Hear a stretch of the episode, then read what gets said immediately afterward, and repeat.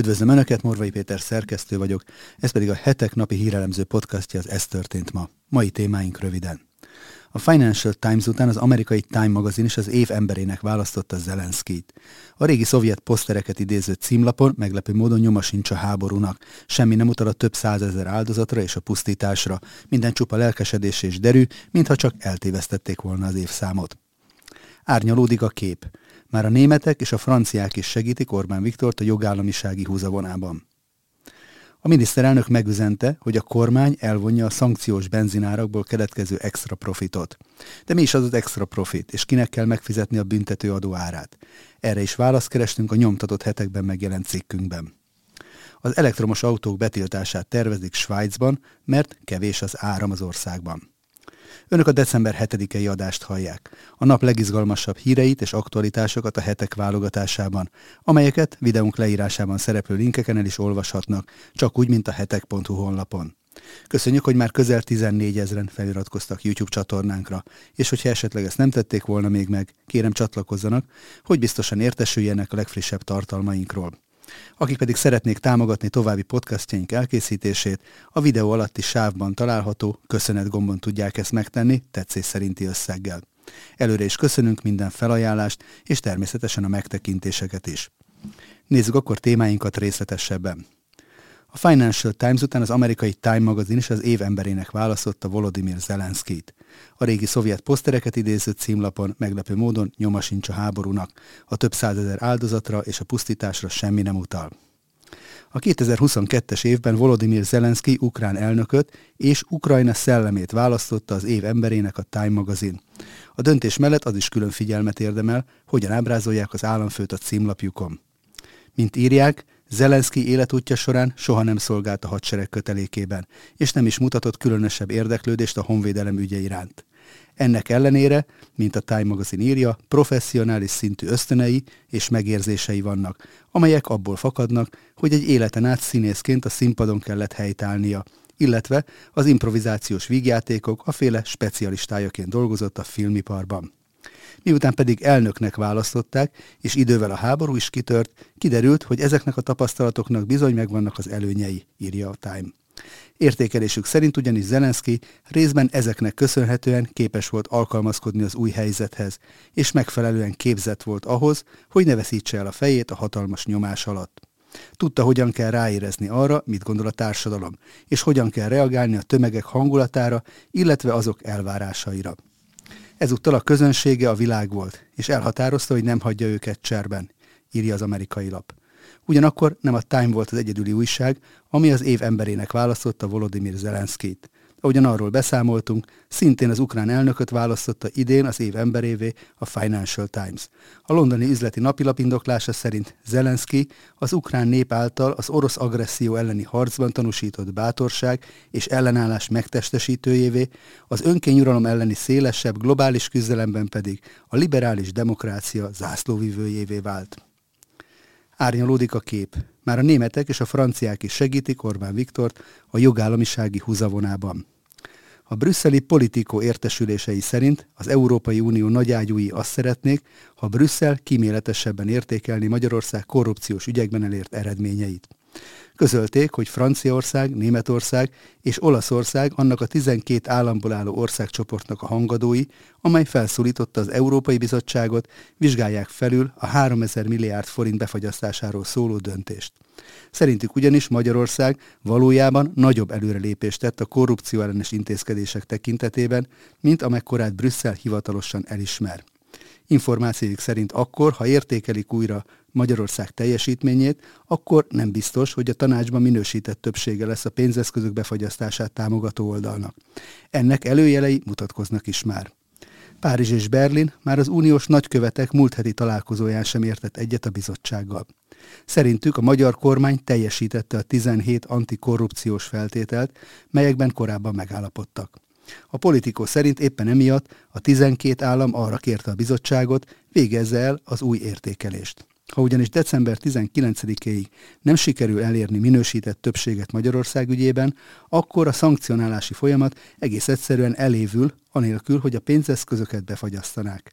Ezt pedig nem tartják kívánatosnak, hiszen ez az első alkalom, hogy az Európai Unió ezt a fajta eszközt alkalmazza egy tagország úgymond demokratikus visszalépésének a megfékezésére. Ez tehát teljes katasztrófa lenne, fogalmazott az egyik uniós diplomata. Hozzátehetjük, hogy az unió brüsszeli bürokratái számára lenne katasztrófa, mert Magyarország viszont így kikerülne egy méltatlan politikai zsarolás alól, ami már közel két éve húzódik. Orbán Viktor megüzente, hogy a kormány elvonja a szankciós benzinárakból keletkező extra profitot. Orbán Viktor Facebook oldalán keresztül üzent a benzinárstop tegnap este bejelentett megszüntetése kapcsán. Mint ismert, a MOL elnök vezérigazgatójával együtt tartott rendkívüli éjszakai kormányinfon Gulyás Gergely, miniszterelnökséget vezető miniszter bejelentette, hogy a MOL javaslatára a kormány megszünteti a benzinárstoppot. Ennek kapcsán a kormányfő azt írta, idézem, az elmúlt napokban a brüsszeli kőolaj szankciók hatályba léptek. Bekövetkezett az, amitől tartottunk. Mostantól szankciós benzinárak vannak érvényben egész Európában. Magyarországon az ebből keletkező extra profitot elvonjuk, és a rezsivédelmi alapba irányítjuk.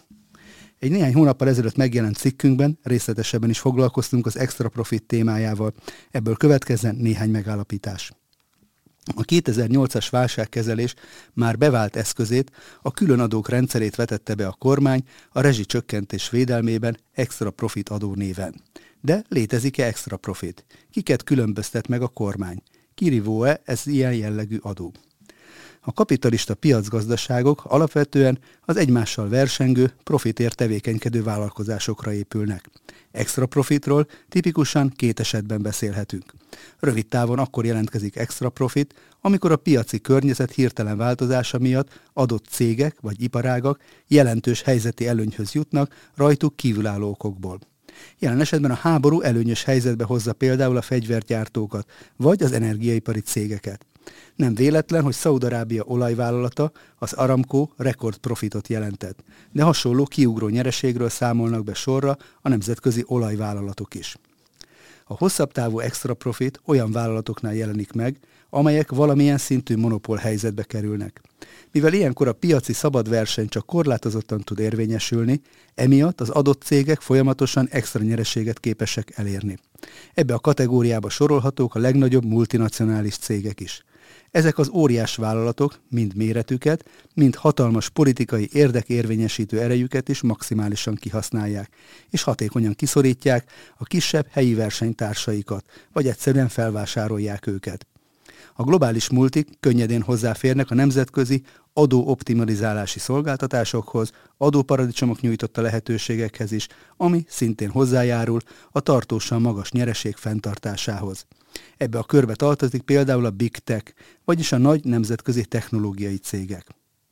Az extra profit adó előzményéhez hozzátartozik, hogy erre az évre optimizmussal fordult rá a világ, és Magyarország is. A Covid utáni újranyitás nagy visszapattanást hozott, és idén is dinamikus növekedés folytatódását várták. A költségvetést is ennek alapján tervezték. A választás megelőzően a kormány igen költséges, ugyanakkor nagyon bőkiz, bőkező jóléti intézkedési csomagot és adóvisszatérítéseket adott a lakosságnak. Ez meg is tette a hatását, és a fogyasztás rekordszinten nőtt az első negyed évben. Az orosz-ukrán háború azonban minden előrejelzést borított. A már egyébként is növekedésnek indult infláció elszabadult, az energiaárak az egekbe szöktek, és az élelmiszer árak is durván megemelkedtek.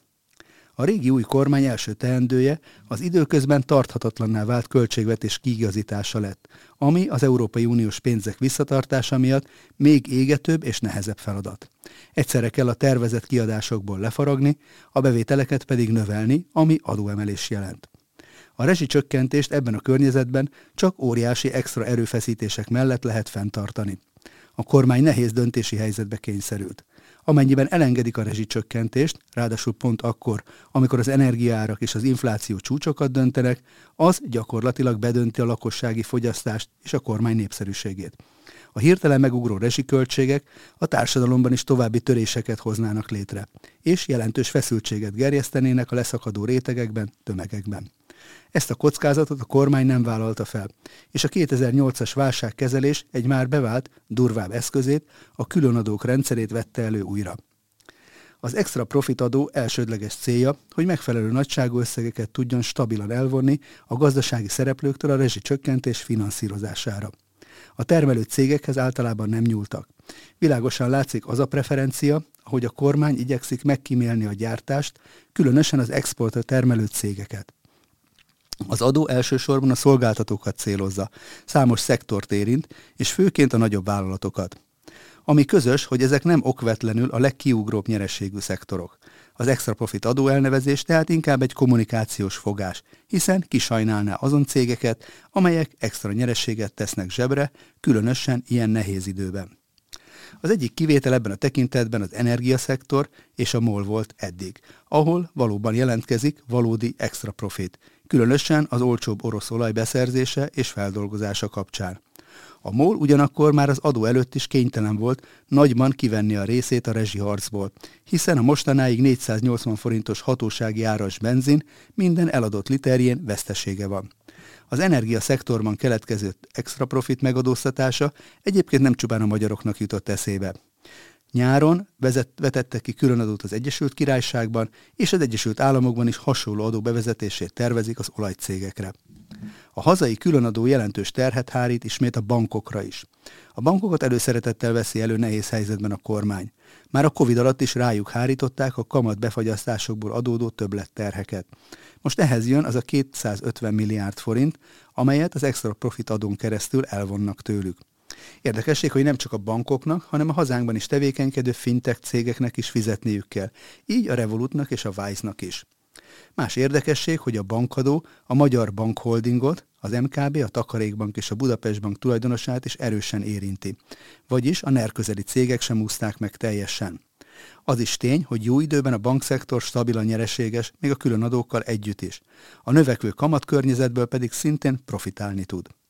További érintett szektorok közt találhatjuk a biztosítást, a kiskereskedelmet, a légitársaságokat, a gyógyszerforgalmazókat, a távközlést és a reklámszektort. Bizonyos meglévő adónemek is emelkednek, így a jövedéki adó, a chipsadó és a cégautók után fizetett adó is. Időközben az is kiderült, hogy az extra profit adók legalábbis részben hosszabb távon velünk maradhatnak. A kormány költségvetési tervezete a következő négy évre is beépítette ezeket az extra bevételeket. Az elektromos autók betiltását tervezik Svájcban, mert kevés az áram. Svájc az áramkimaradások megelőzése érdekében egy több lépcsős intézkedéscsomagot dolgozott ki, amelynek részeként térre betiltanák az elektromos járművek használatát. A tervezet értelmében az Alpesi országban akkor lenne tilos az elektromos gépjárművek használata, ha van az adott területen alternatíva helyettük, és így valójában nem nélkülözhetetlenek a közlekedéshez. De általában a svájci autópályákon is korlátoznák a használatukat. Az előbbi lépésekre azért lesz, vagy lehet szükség Svájcban, mert idén igencsak korlátozottak az ország import lehetőségei a villamos energia terén. Nem lehet kizárni, hogy gondok lesznek, közölte korábban az ELCOM, a Svájci Szövetségi Villamos Energia Bizottság. A francia energiatermelés csökkenése és a Svájcba érkező francia áramexport visszaesése miatt ugyanis nehéz helyzetbe kerülhet az ország. Éppen ezért a szomszédos Ausztriából, Németországból és Olaszországból kell fedezniük az áramimport szükségletet. Viszont az előbbi államok villamos energia exportja nagy mértékben függ a rendelkezésükre álló földgáz mennyiségétől. Így a helyzet tovább bonyolódik a tapasztalható energiaválság közepette. Ki gondolta volna, hogy már a legstabilabb, semlegessége révén minden háborúból és válságból megerősödve kikerülő Svájc is megrendül, és kénytelen lesz korlátozni a legzöldebbnek gondolt technológiát. De úgy látszik, ilyen időket élünk. A biztos menedékek sem adnak százszázalékos védelmet. Nos, ennyi félbe mai ajánlunkba. Morvai Pétert hallották az Ez történt ma, december 7-i adásában. Holnap újra várom önöket aktuális hírekkel, ajánlókkal, és hogyha szeretnének ezekről biztosan értesülni, akkor kérem iratkozzanak fel a hetek YouTube csatornájára, ahogyan ezt már közel 14 ezeren meg is tették, amit ezúton is nagyon köszönünk. Ha pedig a nyomtatott lapot részesítik előnyben, ajánlom megtisztelő figyelmükbe a most indult előfizetői akciónkat. A fő díj egy Toyota személyautó akik pedig szeretnék támogatni a marosan 25 éves évfordulójához érkező hetek elemző, világértelmező munkáját, a leírásban szereplő linken találhatják meg az ehhez szükséges információkat. Viszont látásra holnap újra jelentkezünk, addig is szép napot kívánok mindenkinek!